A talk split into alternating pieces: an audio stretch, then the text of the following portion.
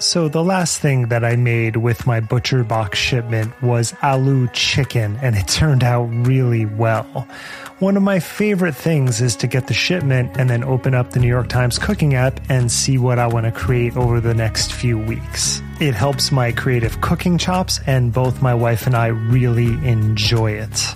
ButcherBox offers a variety of high quality cuts at an amazing price, plus, they have exclusive member deals, and they also have their own recipes although I am preferential to the New York Times app, but that's just me. And you can sign up today at butcherbox.com slash conspirituality and get their special deal.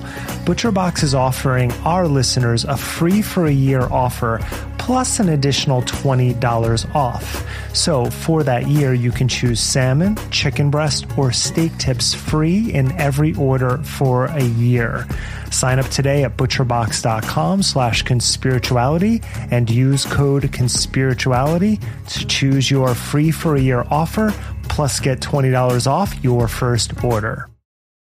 This episode is brought to you by the Jordan Harbinger Show. Do you want a new podcast to look forward to each week? One that's entertaining, informative, and packed with actionable content? Come on. Of course you do. The average podcast listener has six shows in rotation, so you're most likely not just listening to conspirituality. And that's totally okay. I'd love to share a podcast to add to your list.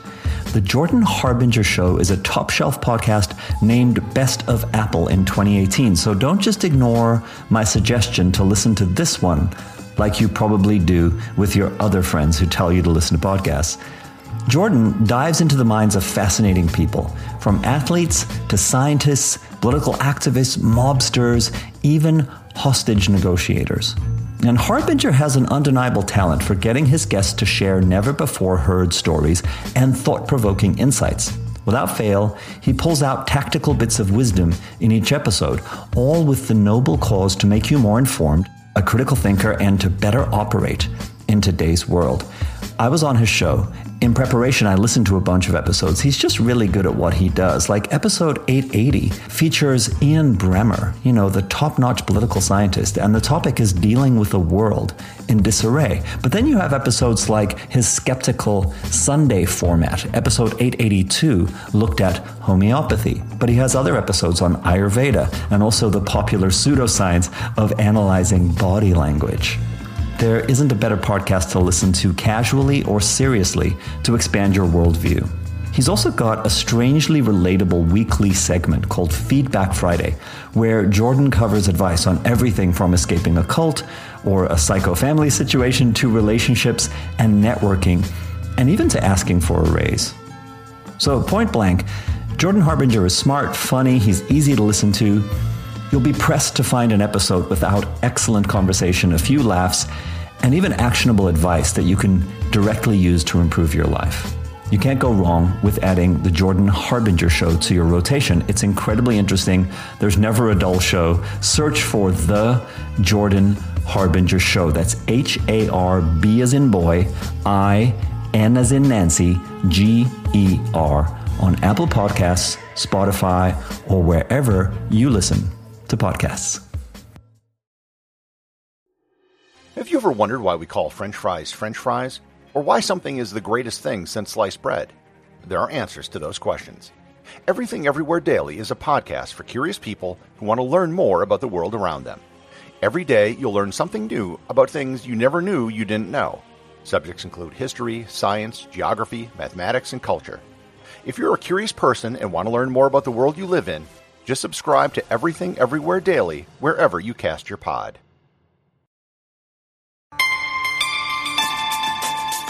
You're at the Ace Hotel in downtown Los Angeles. Bari Weiss is on stage. On one side, Red Scares host Anna Khachiyan and Louise Perry. And on the other is Grimes and Sarah Haider. And the question of the night has the sexual revolution failed? My guest today, Michelle Lhooq, was there to discuss and to understand why the new right has got the cool factor right now. Michelle is a former Vice editor where she covered the electronic music scene. She's also written for New York Magazine, The Guardian, and Pitchfork. She also runs the Rave New World Substack, which I am a subscriber to and fan of, and you should check it out. She has a book called Weed. She is a psychedelics reporter, but she covers a wide range of issues, as you'll hear very early on. It was her video and reporting that broke the Burning Man protest that we covered last month. And at the beginning of our conversation, you'll hear that I thought she was one of the protesters. That's my bad. She was actually there just in the ter- role of journalist, but she had contacted me shortly thereafter, and I had seen some photos of her in the area. So I had assumed that. That is my bad. But it was a very interesting conversation talking about why the new right has the cool factor and possibly how can the left get it back.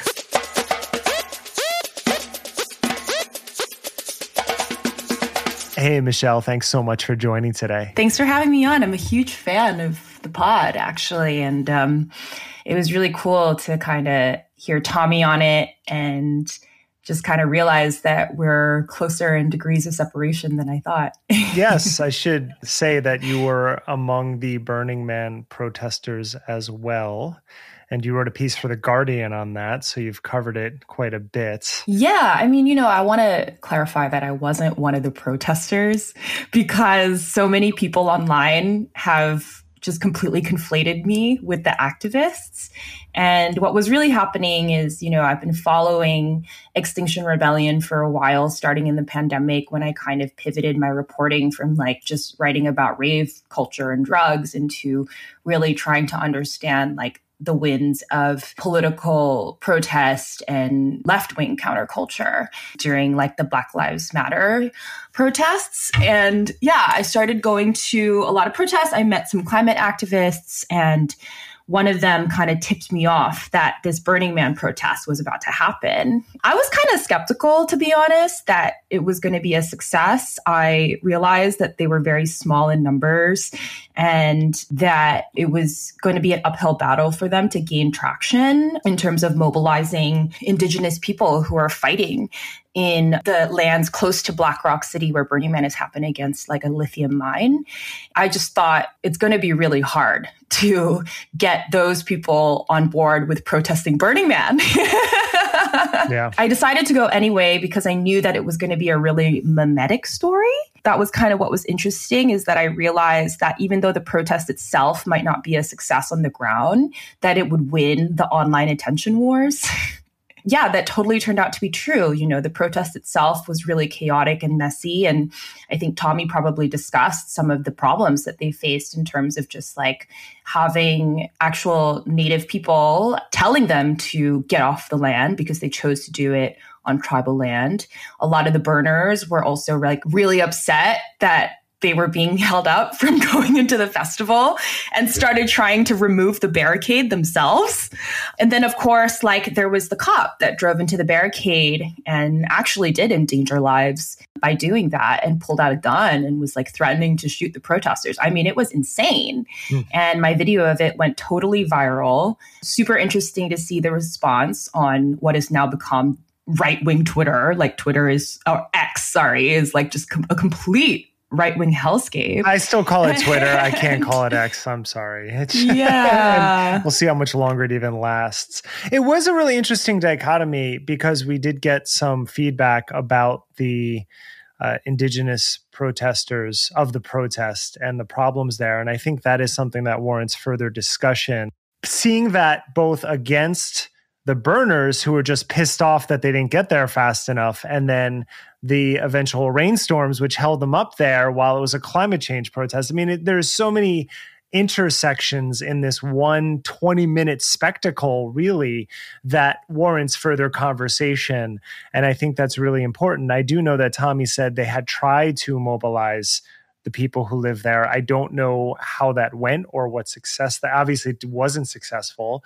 And it really brings into mind where can you protest climate change in a way that'll make an effect compared to the issues of being on tribal land. Like there's no easy answer from my estimation to that. Yeah, I think that there is a valid critique here that like coming on tribal land and just assuming that indigenous groups as a monolithic entity are going to side with you because it's related to the environment is like really overly simplified and probably has like a degree of, you know, entitlement or privilege or whatever you want to call it embedded into that perspective. But at the same time, like I talked to Tommy afterwards and was very sort of transparent about some of the critiques that I've heard that I, you know, wondered if he was kind of interested in engaging with. And he kind of denied it. He said that, you know, that, that he did try to talk to indigenous people who are stewards of that land that they did try to communicate with them beforehand. They obviously couldn't reveal everything because that would have just removed the efficacy of the protest itself if there were cops there waiting for them.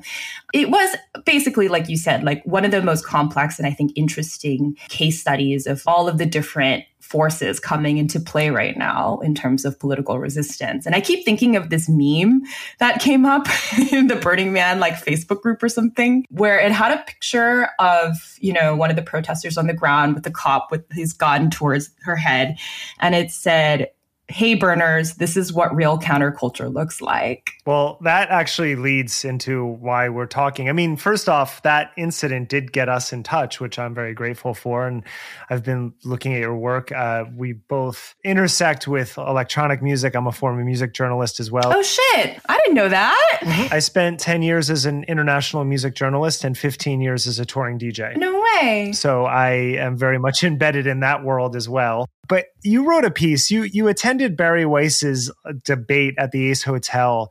It was called "Has the Sexual Revolution Failed?" And in your post on Instagram, you wrote something that I've thought of for a while. And you say, "Lately, I've been munching on this question of where American counterculture is located, and landing on the queasy conclusion that it's most potent on the new right." How did that happen? So I actually need to go back to Burning Man again. I'm sorry. I just keep talking about Burning Man. this idea has obviously been stewing in my mind for a while, but it kind of solidified at Burning Man when I was at the burn watching the man burn. And this was after five days of mud and just kind of wandering around the festival, talking to folks, observing things, and feeling disillusioned by Burning Man as a countercultural meeting point. I felt the same way about Burning Man as I do about a lot of other raves and festivals and sorts of um, social gatherings that happen on the progressive left or so-called progressive left. I mean, Burning Man is more libertarian than anything, but just kind feeling this strange sense of simulation and soullessness going on where it seems like these paragons of counterculture have been memified to death and everybody is just sort of performing the aesthetics of what they are supposed to look like but there's no vibe. Burning Man, you know, obviously is not a monolith. There's so many different aspects and arms of this organism. But for the most part, I felt like it had been co opted by the yuppie class. And that has a lot to do with the inaccessibility of how economically unviable it is for most people to get there. And I could go on, but just to kind of bring it back to what we're talking about, I was watching the man burn and I was talking to a stranger next to me about all of the things that were kind of coming up for me, all of the difficulties and, this, and, and the resistance that I was feeling in my inability to really connect to what Burning Man has become today. And he asked me, he said, okay, well, if you don't think that Burning Man is countercultural, then where is counterculture? And I said, you know what? I think it's on the right. and I was referring to this collective political or cultural collective that people refer to as the new right, which is, you know, sort of a combination of edgelord podcasters and anti-cancel culture, trolls or or super internet people, as well as like tradcaths or traditional Catholics and you know, just kind of this diverse group of so called dissidents, even things like psychedelics, which were once seen as like anti hegemonic, have been totally corporatized and gentrified, not to mention embraced by the right. there's just this sense that left wing counterculture really doesn't have anywhere to go. And what we seem to be resisting seems so amorphous. There's just so much to feel oppressed by these days that there's no consensus of what the target of animosity should be. And so it just feels chaotic and ambiguous.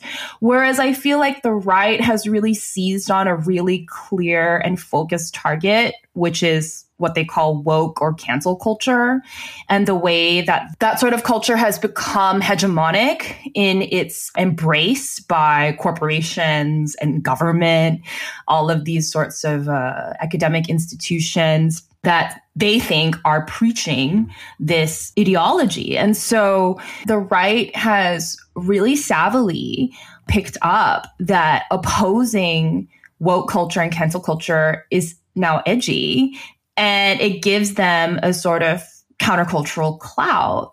So I see this as being still pretty niche, actually. I think the media and especially social media often makes edgelord anti woke culture seem like a much bigger and more powerful force than it actually is. I think for the most part, like especially younger generations are overwhelmingly leftist and progressive still. But if you exist online, which I think a lot of people who came to the Bari Weiss debate are these sorts of extremely online people, yeah, it does seem like the cool thing to do if you're like a young Gen Z like nihilist is to be anti woke. One thing that I've long noticed is on the left, because it's a diverse coalition, there's a lot more need for debate and complexity and nuance because people are coming from very different places. And in my estimation, sometimes that actually holds up the coalition building because the trees kind of get lost when you're when you're thinking about the forest. And that's not a perfect analogy, but it does happen.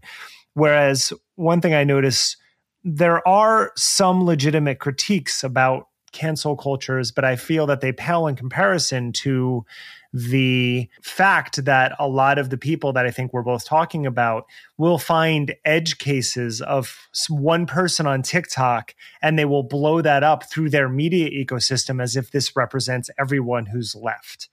I'm wondering what the vibe of the audience that at the Weiss event was like, and if if some of the topics that they talked about, if they were actually credible for critique or if they were more looking at edge cases and pretending that that's indicative of the entire systems that they're trying to deconstruct. I think it's important to realize that a lot of people who are attended this debate are not even necessarily Bari Weiss fans, but were there ironically. A lot of people were there because they thought it was funny because they thought it was funny to debate this question, because it was funny to put Grimes on stage next to Anna from Red Scare and next to Bari Weiss. Like it just seems so random to a lot of people. And they were really there for the spectacle and the entertainment more than because they agreed with Bari Weiss's views or because they were supporters of her platform. I mean, there were, of course, people who were um, Bari Weiss fans there as well. Those people, to me, seem to skew a little bit older and whiter um, and more conservative. But a lot of people were there just for the celebrity of seeing Grimes in person. There were a lot of like cute, hot, young downtown people who were just like, I'm just here because I love Grimes. And also because I think overwhelmingly, you know, walking around and talking to people in the audience before the debate, the majority of people said that they were there because they actually did believe that we need more public debate. And, you know, this kind of dovetails with Bari Weiss's whole thing about she's a huge free speech champion. She uses that phrase a lot.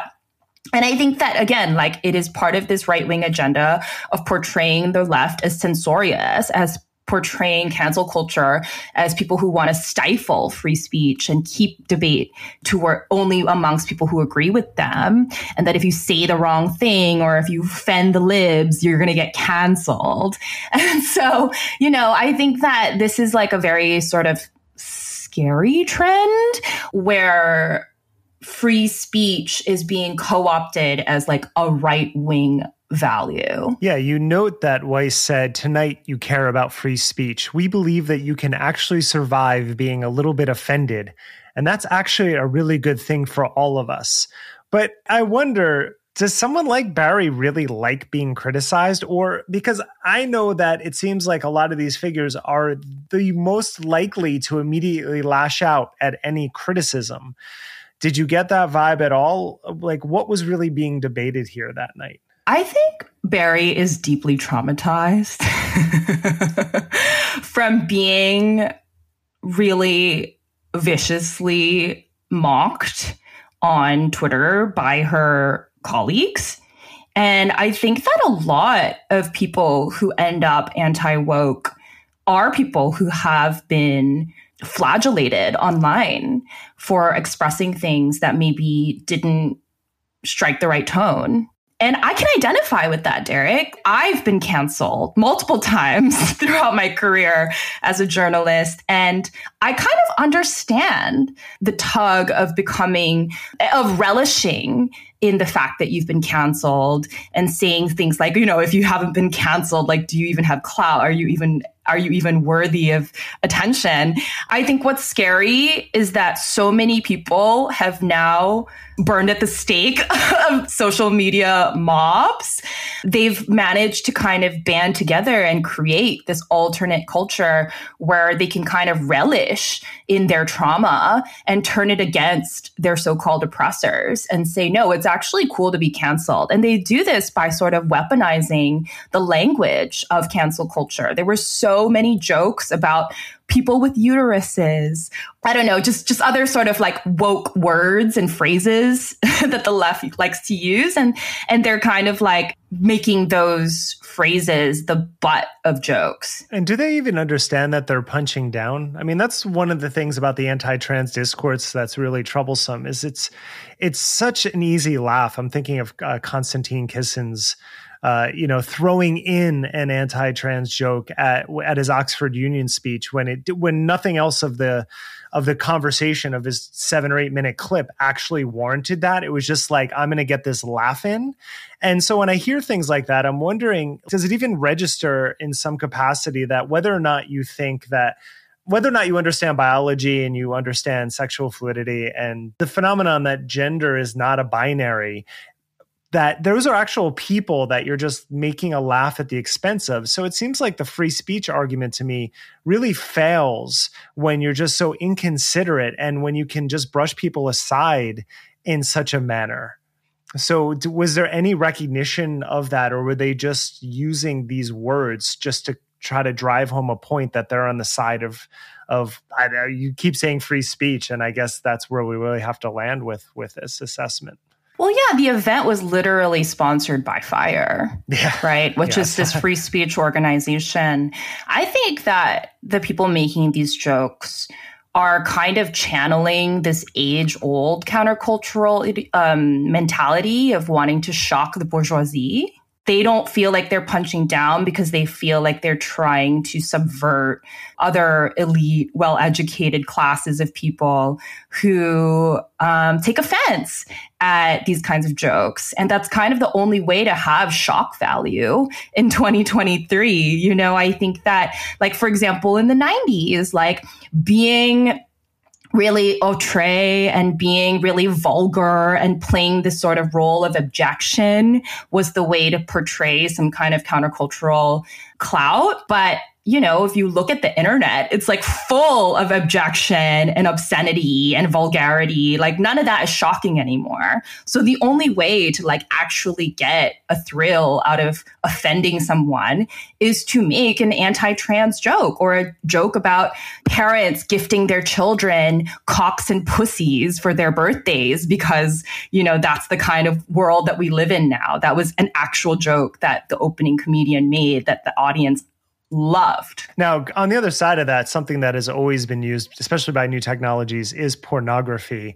I thought it interesting that you brought up that I guess pornography was a, something they talked about and no one would actually defend it. You said that they all kind of agreed that it's something that no woman would ever really want. I know you said, also said Grimes said there should just be better porn. And then she starts going into the music. So she at least appears to have been a fan or is a fan at some, at some point.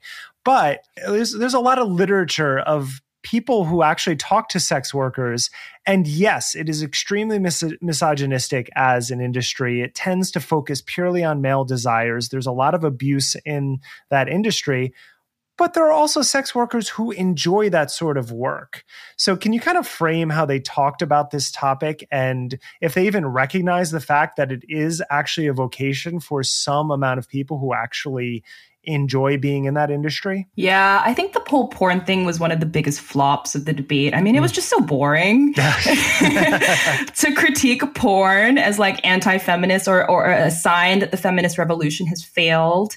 I think even from the opening speech, porn was being held up as one of the examples of why women are so unhappy. And that was used as an example of why feminist revolution was ineffective. And they were blaming the feminist revolution for, for everything everything for from you know the state of like the Tinder hellscape dating culture to porn to you know antinatalist like viewpoints. And i think that the side in favor of the feminist revolution which was Grimes and Sarah Haider, they very quickly pointed out that like a lot of structural issues were being blamed on the feminist revolution when you need to kind of zoom out and see that like porn is obviously something that has existed for for a much longer time than feminism. And that what's really happened is just that it's become more accessible and more visible through technology. This is what happens when you put four women who are straight and mothers and part of this sort of more educated artistic writerly intellectual class on that debate stage. Like it was not really a diverse range of perspectives.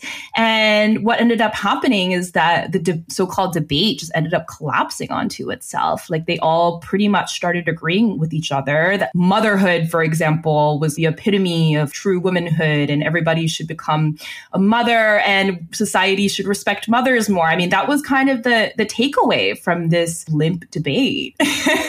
yeah, and you you write that a culture good for mothers is a quote true feminist project. That was the vibe being given. Did they take into consideration at all that not every woman couple friends tend to congregate around either having children or not because that's just how life happens and when you have them you tend to be with the children. So that usually puts you with couples who have them. And then there is a whole range of people who do not want them. And then as you age, you tend to, to gravitate toward them, at least for a lot of your social time, because they don't have the same sort of responsibilities, which makes sense. But point being is the women that I know who don't have them don't actually want them.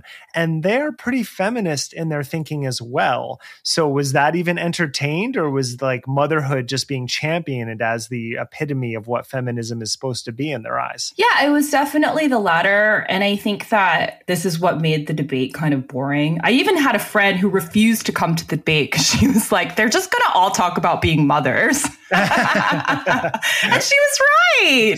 You but I think this is what happens when you have a sort of straw man proposition to begin with yeah. as a debate topic. It was meant to be like sort of an incendiary question Has the sexual revolution failed?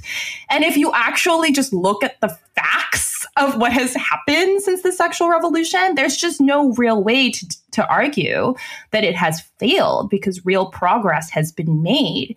It's probably more interesting to talk about where it's fallen short or what work needs to be remains to be done, which is what the, the debate actually did kind of eventually focus on if you just look at the way that the debate was structured with a question that's not really a question and for women who come from pretty identical social classes and backgrounds, it was not engineered to be an actually interesting clash of the female titans as it was marketed. It was more just meant to be a viral stunt. I find it fascinating that a lot of the people were there for either the star factor or being ironic, as you said, and yet tickets were pretty expensive. Yeah, they started at $65, I want to say, and went up to over a 100 And they supposedly sold out, but word on the street is that, you know, Bari's team was giving out tons of free tickets to kind of engineer that impression. Yeah, you got to paper an event sometimes if yeah. you want to if you want to get the good press. Right. You quote Anna from Red Scare saying if the sexual revolution has failed, it failed because it won. Can you unpack was she being ironic? Like can you unpack that or is that really where she's coming from? Yeah, I mean, I think that Anna picked up that like there was no way she could really argue that the sexual revolution has actually failed. So she kind of had to take this double speak mm. position in in order not to seem ridiculous or not, in order not to seem like an actually ultra conservative person like like Louise Perry, who was her co-debater, who was actually extremely neo-reactionary. No, no one would argue in favor of banning abortion outright right? But Anna recognized that a lot of her base could not take her seriously if she actually tried to debate that feminism failed. And so she had to kind of take this circular logic around it to say that, yeah, it failed because it was so successful. And what's actually happened now is that we are treating women as victims. What we actually need is for women to take more agency and authority over their choices. And I think she was kind of obliquely referring to Me Too. I'm going to link in the show notes to your article. It's excellent, as is your Substack. And I recommend that people subscribe to it. I have to ask, though, how does the left get cool back? Hmm. I don't know. I think this is a question that I'm really stuck on because I see a lot of the tools that used to belong to the left countercultural progressive you know movement as being completely co-opted.